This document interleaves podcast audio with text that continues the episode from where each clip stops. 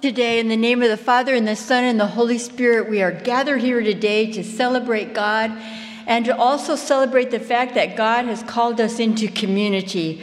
Friends, will you stand with me if you're able and let the words of the psalmist call us into this day? The voice of the Lord is over the waters, the God of glory thunders, the Lord over mighty waters. The voice of the Lord is powerful, the voice of the Lord is full of majesty. The Lord sits enthroned over the flood, the Lord sits enthroned as king forever. May the Lord give strength to his people. May the Lord bless his people with peace. Let us worship the Lord.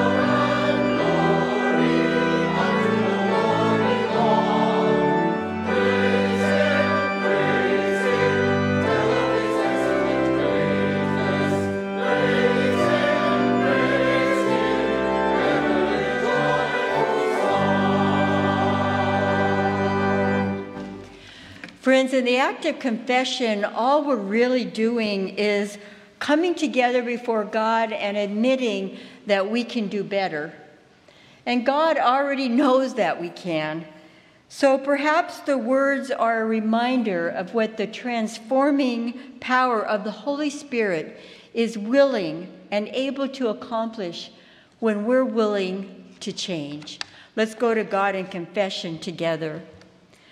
God, we thank you that you have not left us alone in our sin. Loving us, you have brought us good news and set before us the way of life.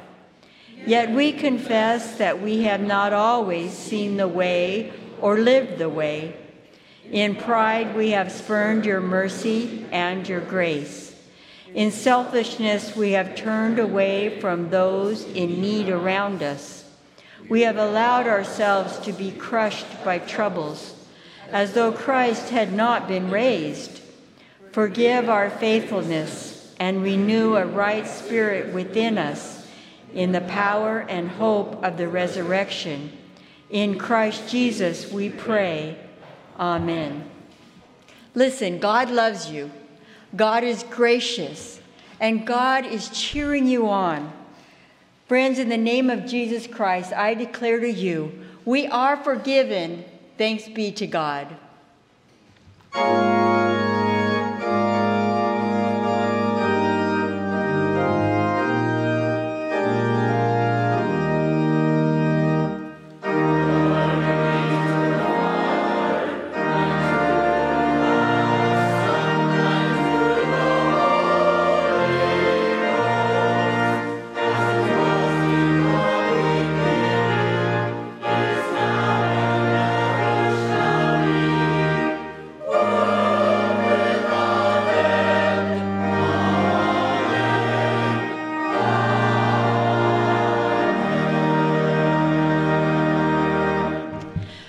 The peace of Christ be with you.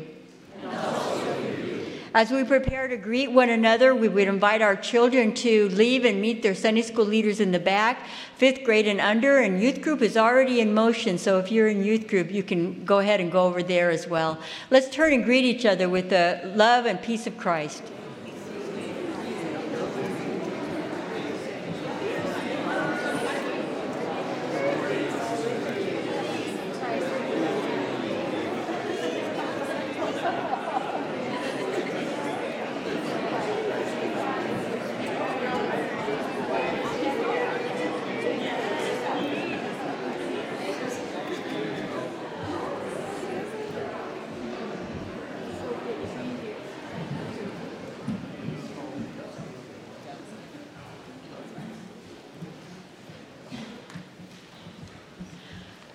Pleasure it is to be together and worship today. I would like to extend a very special welcome to our guest preacher today, Reverend Dr. Nate Landis. Yay!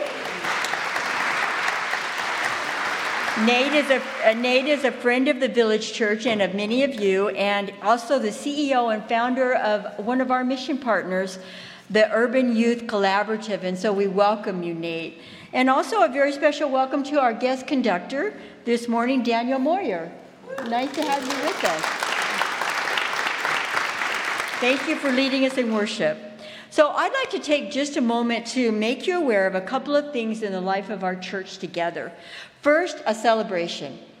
How many of you were here for Vacation Bible School this past week? Oh, well, next year, everybody needs to be raising their hand because we had so much fun. It was a wonderful week. You know, sometimes I sometimes it's really quiet around here during the week and we just sit in our offices, you know, hunched over, typing and stuff. But man, when it's vacation Bible school, we had over 55 kids here every single morning. I got to be the opening act and it was just great. And uh, they bring their enthusiasm and their love and their questions and just everything. It was wonderful.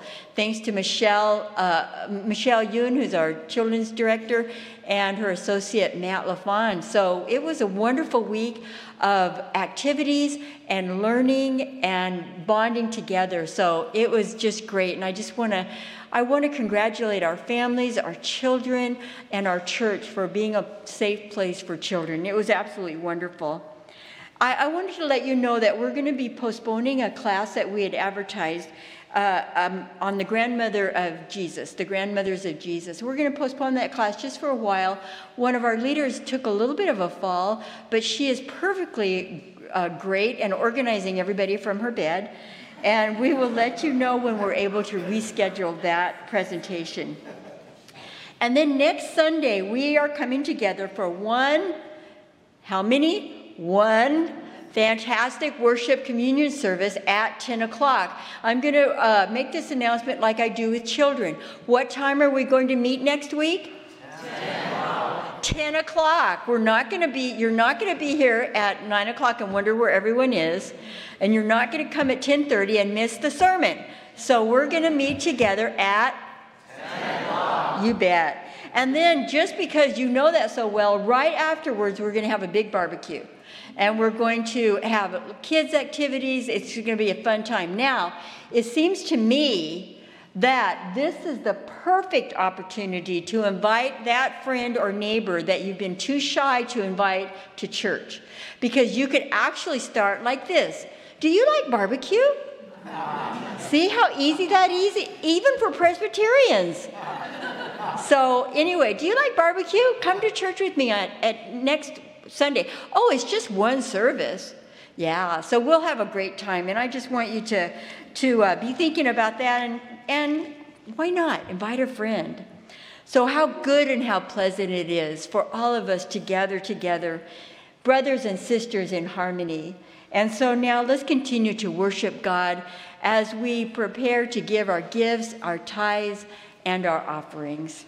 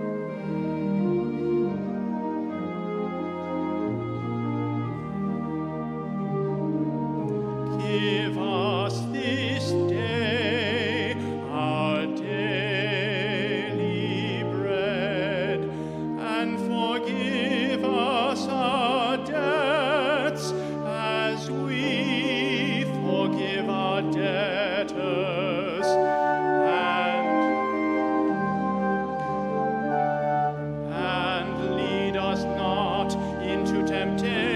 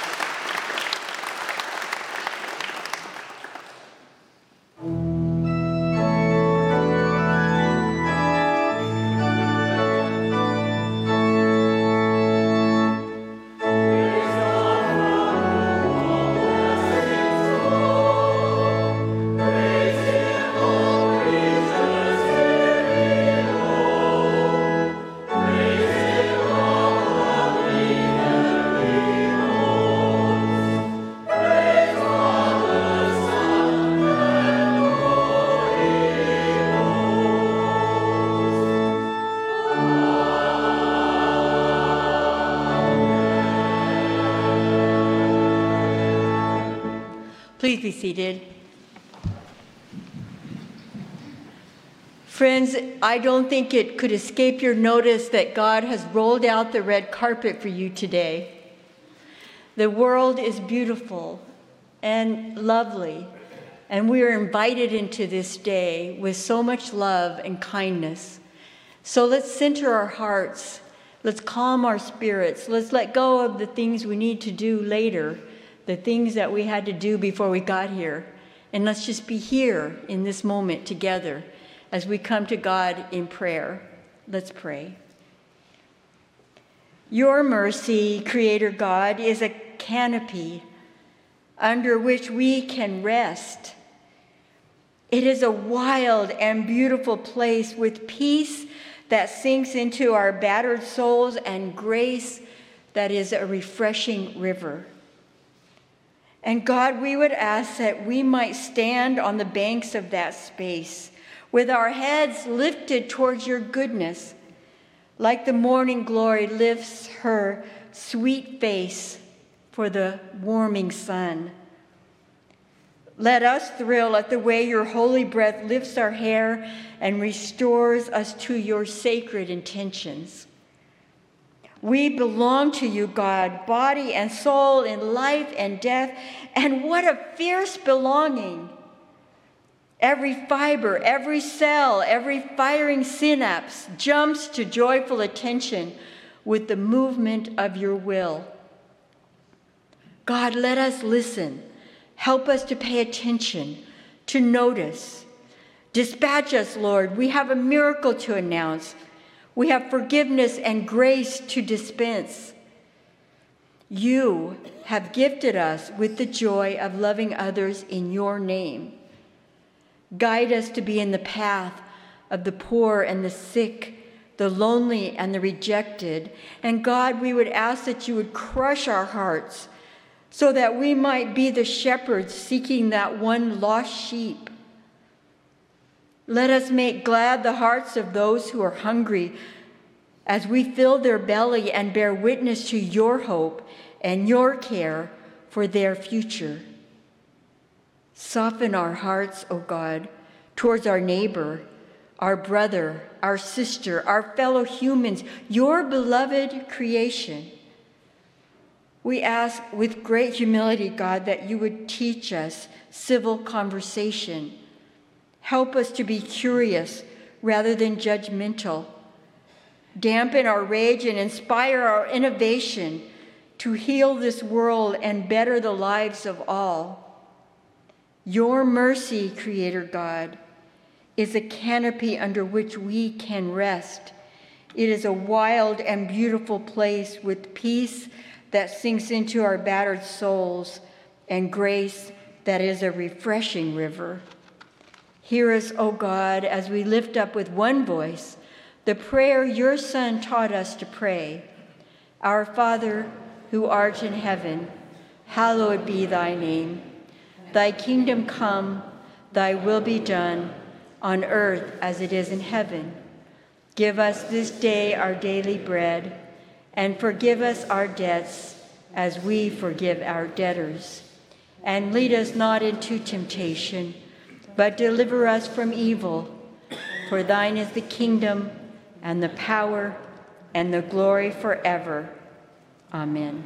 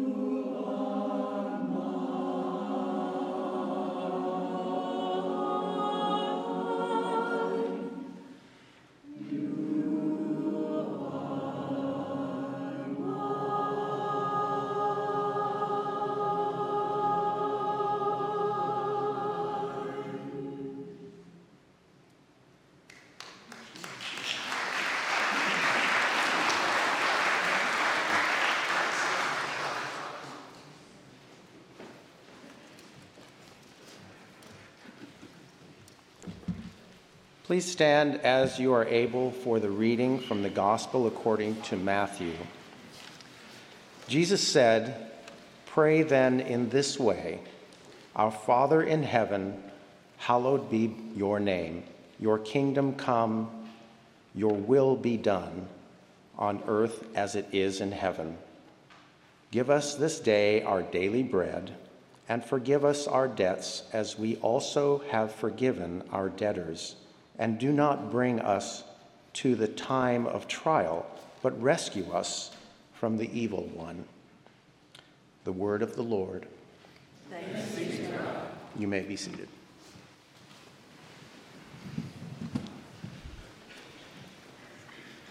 Well, good morning, church. It's good to be with you this Sunday. I have a question. As humans, is it possible for us to be exposed to something and hear it over and over again and maybe even recite it so many times that we actually fail to really comprehend what it is that we're saying so often. I'm seeing some nods. It's, it's true for lots of different areas of life, and I think it applies to church as well because we go through the motions so much that it may not mesmerize us and, and, and just stop us in our tracks and bring that sense of awe like it could. I, I love working with young people because I get to watch them respond to the gospel for the very first time. And I, I get to sit with kids and they'll say things like, You mean everything I've ever done can be forgiven? Yes. And the, the joy and the stunned look on their face is what keeps my faith fresh and young because sometimes I hear it so often, it doesn't faze me like it needs to. Here's another billion dollar check that can change your life. Well, thank you. We go through the motions so much it doesn't shock us with what we have. I heard a story of a Sunday school teacher that asked a kid, Who would like to lead us in the Lord's Prayer? We've sang it, we've just recited it. And so this kid felt pretty confident. He raised his hand and he thought to himself, I've logged a lot of pew time. I'm kind of a cradle bred Sunday school kid, and I'm going to nail this. And so he raised his hand.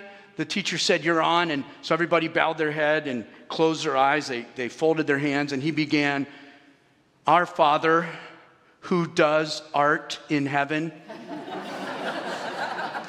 How did you know my name? He went on and mumbled something about the kingdom and then said, Give us this day our daily jelly bread and deliver us some email. Amen. And he opened his eyes. He was proud of what he had just said. And the teacher and the class were looking at him, going, This guy just doesn't get it, does he? He heard it so much, but he hadn't internalized it yet. And that's what I'd like us to do for just a minute today is whether you feel like you've really let these words saturate your heart or whether it is something that we've powered through so often. I hope it does stun us today. I hope the joy of the Lord captures your heart in a new way today. The disciples asked for Jesus to teach them how to pray. In the Luke account of the Lord's Prayer, the disciples actually stopped Jesus and said, Can you please teach us how to pray because they knew there was something different about Jesus. He was always sneaking off early in the morning while it was still dark to have a one on one encounter with God his Father. And sometimes in the village, there'd be a panic because everyone was looking for him and they couldn't find him because where was he? He was out at his place of prayer. When Judas volunteered to betray Jesus, you know where he took the guards? And the soldiers to the Garden of Gethsemane because he was guaranteed to find Jesus there regularly. Not only was Jesus going to prayer often, the disciples throughout the first part of Luke, if you go back through those chapters, they were watching Jesus do things no other leader of the faith had ever done. There were lots of rabbis around the ancient Near East, but Jesus was teaching with authority. It was like he had some control over what he was saying and he understood how the universe worked. And then he lived that out by talking to sicknesses. He, we take extra strength Tylenol, but Jesus actually rebuked a fever in the gospel and it went away. Anderson Cooper on CNN likes to talk about the weather. He seeks out some violent storm so he can give live accounts of the rain beating down around him. But Jesus, when he walked the earth, he could talk to the weather, and the storm was stilled and obeyed him. Lepers on earth back in Jesus' time had to yell out, unclean, unclean, because they had contagious skin diseases. While everyone else was running away from this lonely leper, Jesus would walk toward him and Jesus would touch him. Jesus wasn't afraid because Jesus knew he was more contagious with life and wholeness than this leper was with death and disease. Jesus was offering forgiveness to people that everyone else had written off. He was inviting them back into community again. He fed 5,000 men plus women and children with one guy's lunch. If you read the Bible and believe this stuff, that's pretty impressive. Our ministry that you help support feeds about 1,500 to 2,000 kids a week in outreach Bible clubs and public schools. I'm still waiting for that gift. It would really help my budget. In the meantime, I've got to raise a lot of money to be able to serve kids and share the spiritual food and physical food. But God provides, He's always multiplying one way or another. But Jesus was just so different. The disciples, by chapter 11, I'm surprised it took them 11 chapters to ask. Because as soon as somebody got up from the dead, I'd be pretty curious. So by chapter 11, they say, Can you teach us how to pray? There's something about your inner life that's having a dramatic effect on your outer life.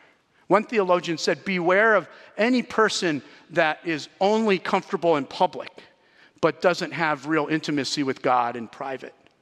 Beware of someone else who's so spiritual and private that they don't spend time with God's people that he loves. We need the balance of both. And Jesus practiced that in his ministry. So they said to him, Please teach us how to pray. You have something that we don't have. You know something that we don't know. There's something about your life that's so spectacular. Teach us how to pray the way John taught his disciples. So Jesus begins by saying, our Father. It's a corporate prayer. We're all God's children talking to our Heavenly Father. It's a plural conversation as God's people. I love praying the Lord's Prayer in church because we're praying together. We each have individual relationships with God, but we also have a corporate, public, and family relationship with our Heavenly Father regardless of what your father relationship was like. Some of us have an easier time praying to God the Father because our earthly father made it possible to think of, of God who's good because we had a father who's good. All of us have imperfect parents. I'm an imperfect parent. I was raised by godly parents who pointed me to Jesus more than to themselves. But even if you grew up with a family that makes it harder to think of God as a father you want to talk to, I want to encourage you that the yearning in your heart for a dad that's trustworthy was put there by God to be fulfilled ultimately by Him.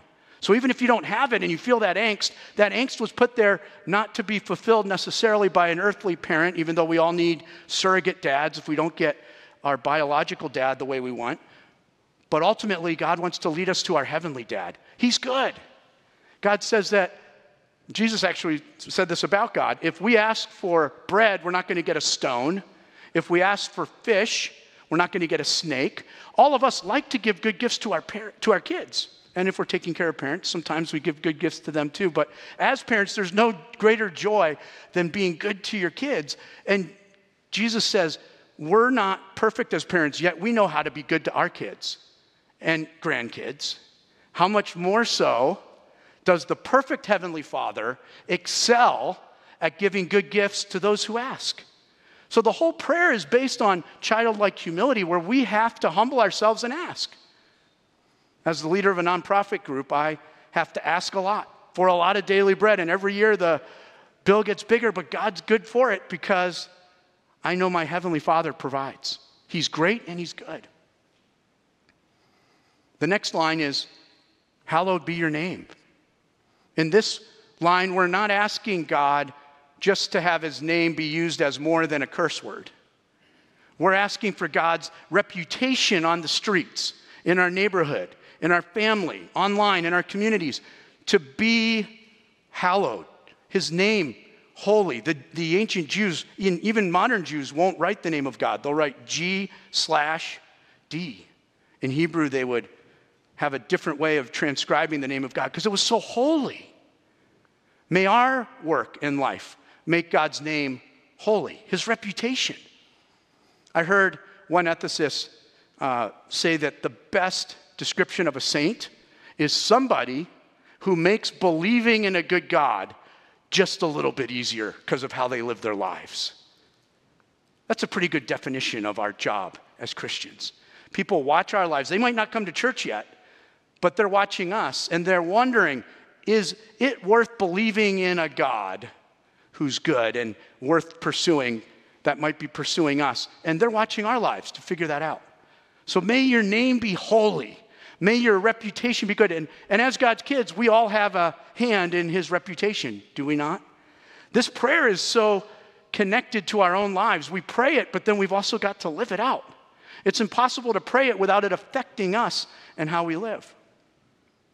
Then he goes on to say, May your kingdom, not ours, your kingdom come, your will be done on earth as it is in heaven.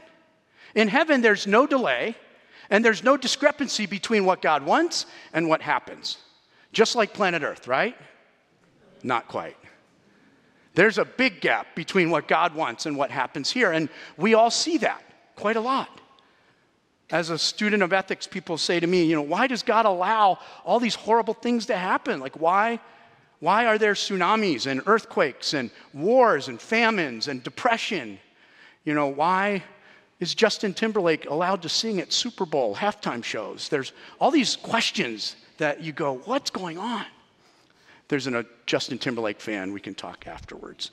But there's, there's, a, there's a question in our lives about why does this stuff happen? And if God is all good and all powerful, what's going on? And our job as his people is to set up our lives here on earth that in a way that mirrors our true home in heaven. Because if we all check our spiritual ID, we're all from a different country. I have to travel a lot, so usually once a week or a couple times a month, I'm presenting my ID to get on a plane, and I show them that I'm from the state of California. But ultimately, my ID and yours is from heaven. I am a citizen of another place. And when we're praying the Lord's Prayer, we're asking God to use us to set up our lives on earth, our neighborhoods on earth, our relationships on earth in a way that reflects our true home in heaven. I got to go to divinity school for four years in Boston, and I would walk through some of the Irish sections of the city. And the pub facades and the restaurants were beautiful, and I took some pictures. And then later, I was able to go to Dublin, and, and I realized that my photos from Dublin were indistinguishable from my photos of the streets of Boston because the people that moved from that country to this country set up their neighborhoods to reflect where they're from. You following me?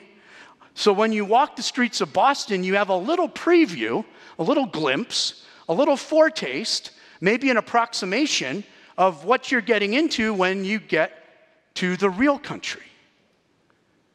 Our job on earth, and you might have another favorite country for now, but one day every flag gets planted at the throne of Jesus, and we're all citizens of heaven. If we visit Little Italy here in downtown San Diego, it makes us hungry to taste the food and the espresso and the gelato and, and the culture of Big Italy, where the residents are from. We won't be able to do it perfectly. We're in a fallen, flawed world, but we get to be the pregame show before the real event. We get to be the preview of the movie that people watch and they say, I want to see the whole thing. We're sharing the sample at Costco that makes you want to buy the whole meal and cook it for your family.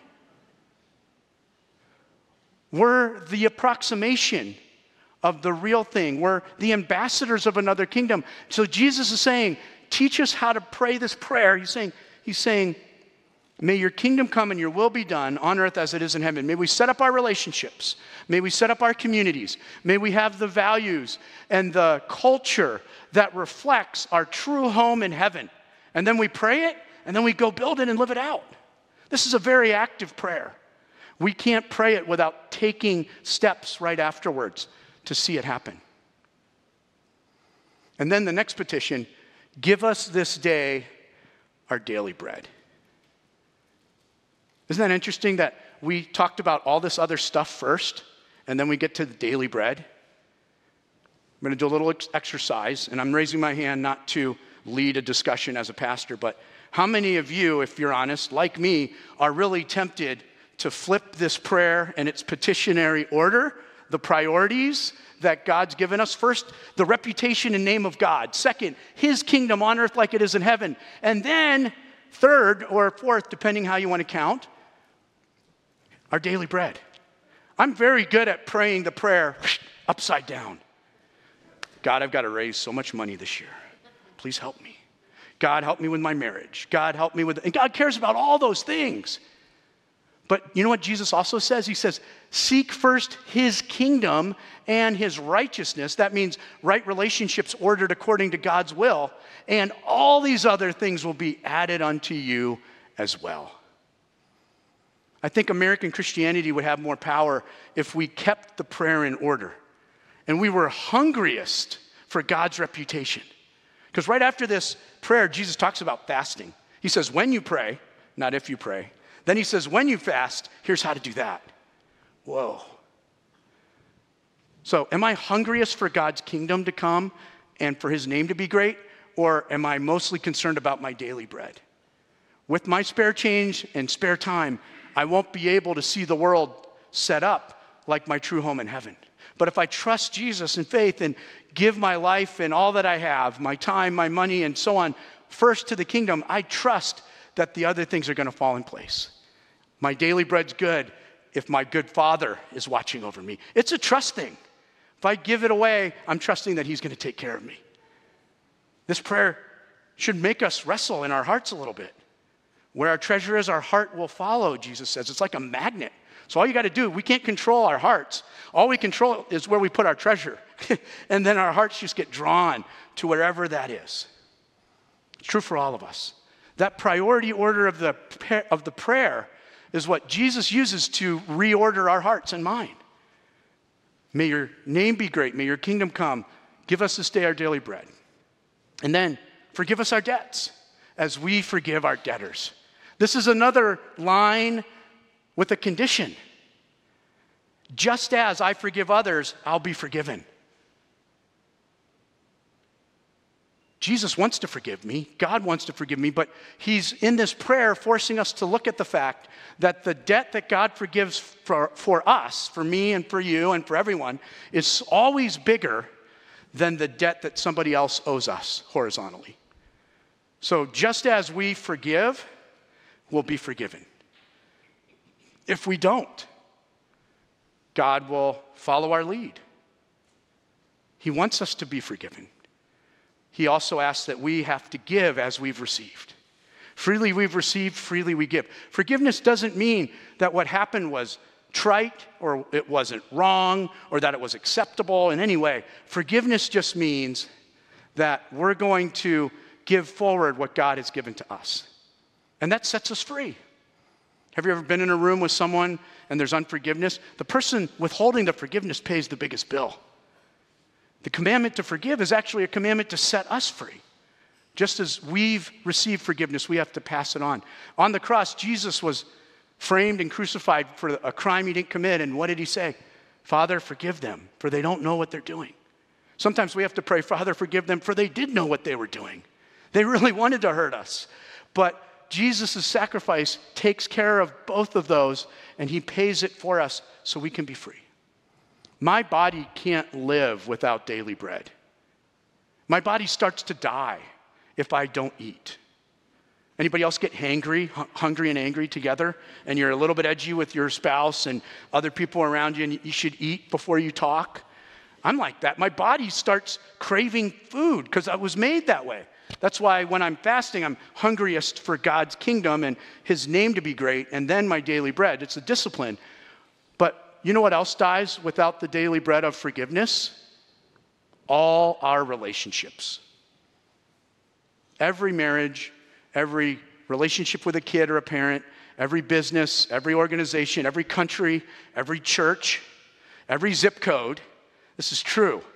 Without the daily bread of forgiveness, keeping short accounts, giving and receiving forgiveness from God, offering to give and receive forgiveness between others. That's the daily bread that keeps our relationships going.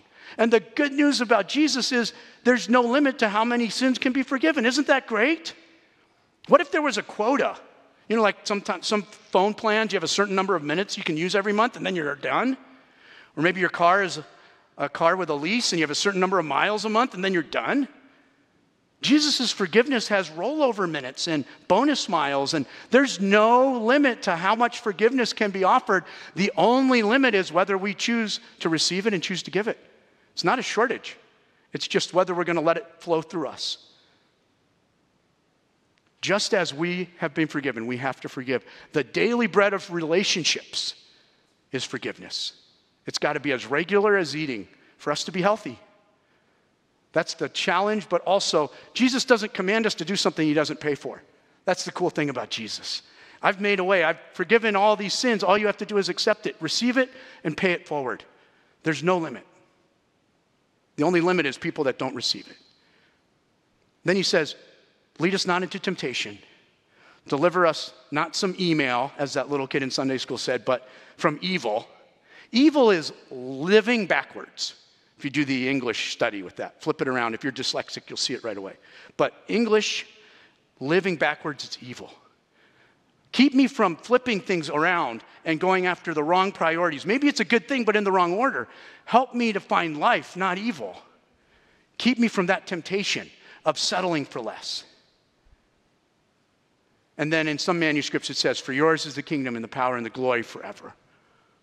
And we always put that in because it's reminding us of what we prayed at the beginning.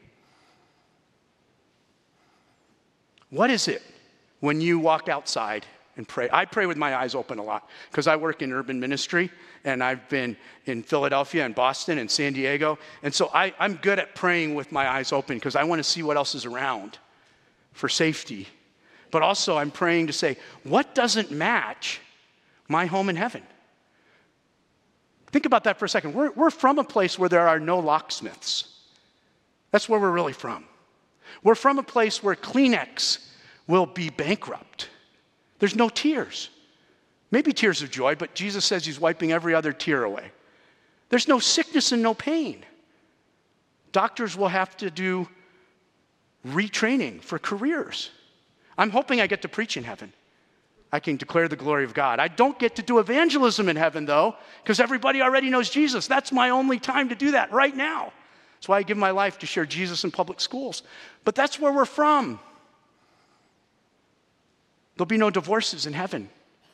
Mortuaries will be bankrupt. Divorce attorneys will have to bill hourly for something else. That's where we're from.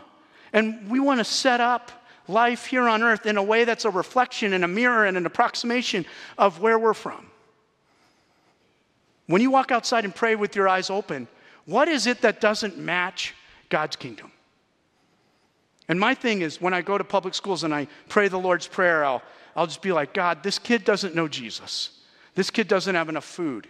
I'm stepping over a couple as I'm praying the Lord's Prayer that's inappropriately showing affection at a way too uh, early age in a crazy way. And I'm just like, God, show this couple appropriate boundaries, but more than that, the love of Jesus that can satisfy their soul because they're looking for it in somebody else. The kid that can't graduate, the school I started our ministry at had a 61% graduation rate. That's like a coin toss. God, what would your kingdom look like if it came to reign here on earth for these students as it is in heaven? And that's how God launched me into my thing. A lot of you in here are part of that ministry, and I want to thank you. I also want to invite you to ask yourself what is that group of people God's sending you to reach? What's your thing where you live out the prayer that we pray in church when we leave the exit signs? Last thing I'm going to say I'm going to land the plane. Jack told me I can't preach a minute over two hours, so I'm going to stick to it. I have great respect for Drew, the sound guy in the back, because when I was in junior high, I tried to run sound at the storefront church that I was a part of. And I was a rookie sitting beside the guy that was experienced, and he had the soundboard all set up right. And the pastor at this church was preaching a sermon you may have heard before. He was saying, Jesus could come back at any minute. He said, in fact, the trumpet can sound and the sky can part and Jesus can come and claim the people that are his. And I was really into it as a seventh grader. I was so into the sermon that I completely lost track of the soundboard. And if you've heard this story before, you know it's a little embarrassing. Um, the reverb dial, that's the echo knob on the soundboard. I had it accidentally up at a nine and a half out of 10. In a Presbyterian church, it's good to have it around a one or a two. A Pentecostal church, maybe a three or a four, but never a nine and a half. And I'm listening to the sermon, and guys going on and on saying, This might be your last second to make a decision and respond to the gospel of Jesus. And I believe all of that. And I'm listening, and I kid you not, at that moment when he said, This might be it, when my knee inadvertently hit the soundboard, and the entire storefront church heard this. And everybody looked up. They kept looking up. And then they looked back down and they realized the pastor's still here. Elder Joe's in the house, and rumor has it he walks closely with God. And then in unison, everybody's neck turned back and was staring at me, and I shrank in embarrassment. I was mortified because I was the junior high sound boy that inadvertently faked the rapture on a Sunday morning. Why do I tell us this? It's because we're all still here. Jesus could have come back in seventh grade. There have been billboards up around town in our nation talking about a date when he might come back. It might be this evening, it might be 20 years, 200 years from now. But if we wake up tomorrow and we're still here, it's because we've been left here on purpose. God's God. He can send Jesus back anytime He wants. If we are here tomorrow, it's because we're here on purpose. There's someone that needs a prayer of the Lord's Prayer who prays with their eyes open to envision what the kingdom looks like, the home that we're going to spend most of our time in forever. One of my mentors says most of us spend more time studying the place where we're going to go to vacation than studying heaven, where we're going to be for trillions of years. This prayer forces us to ask, what's it going to be like? And there's a lot of stuff in Scripture. Randy Alcorn actually wrote a book putting all the Scriptures together about heaven. It's a thick book. Eternity's long. It's worth reading. What would it look like if more of that started happening here and we're the appetizer where people say, I'm interested in the meal? We're the preview that says, I want to watch the whole movie. We're the little Italy that says, I want to go to the real country and live. If it's this good here, I can't imagine what the tortellini's like there. That's our job to envision what it looks like in our homeland and set that up here.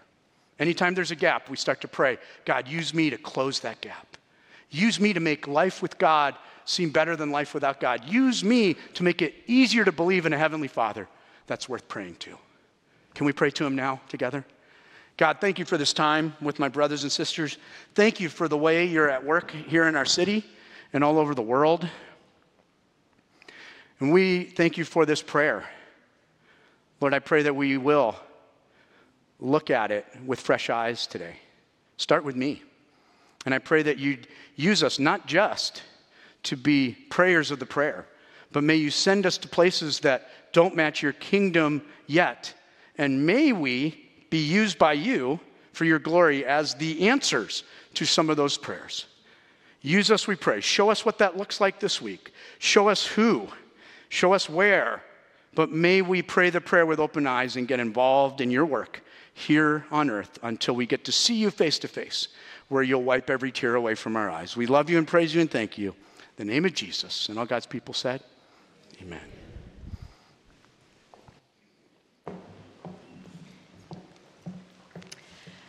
We have sung our songs and we have prayed, we have read scripture, and we have heard the gospel preached. So, people of God, let's stand together and affirm our faith.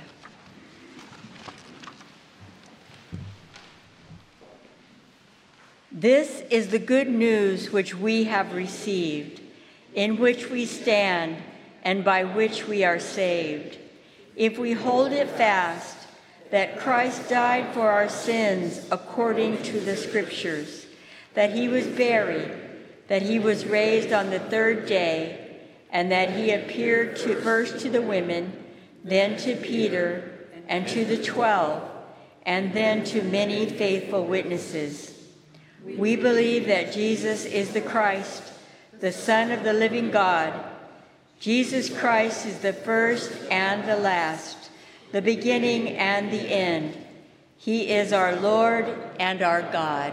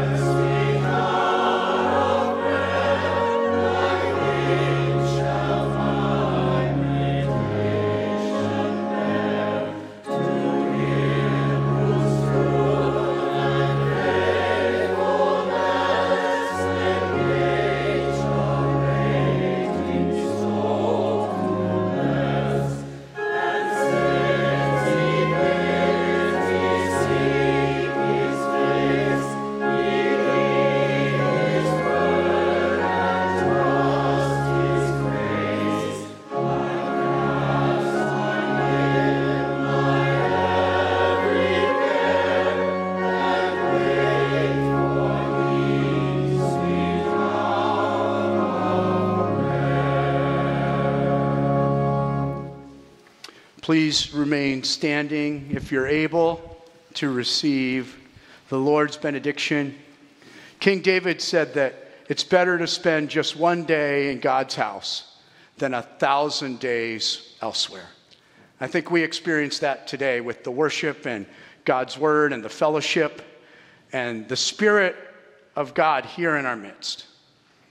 And my prayer for you today is as you leave this place, pray with your eyes open and ask God where He wants you to join Him in His work. We've got thousands of kids in our own city of San Diego that need Jesus and hope and a connection to a church and to achieve their full potential. I've got some cards in my pocket. Would love to talk to you more about how you can be involved with us. Our biggest need is monthly partners for the work and prayer partners who can walk with us as we serve physical and spiritual food to students in our city. But most of all, as your eyes are open, I pray that you find the people that God has left you here on purpose to go and meet, to give hope of forgiveness, to give the message of the Heavenly Father, to give the welcoming into His kingdom to them in a way that they can receive. All of us have a different group that God's called us to reach, and together we can scatter out during the week and come back and tell stories of how God has used us. And now may the Lord bless you and keep you. May the Lord make his face to shine upon you and be gracious to you. May the Lord turn his face toward you and give you his peace. In the name of the Father, and of the Son, and of the Holy Spirit. Amen. God bless you. May you go in peace.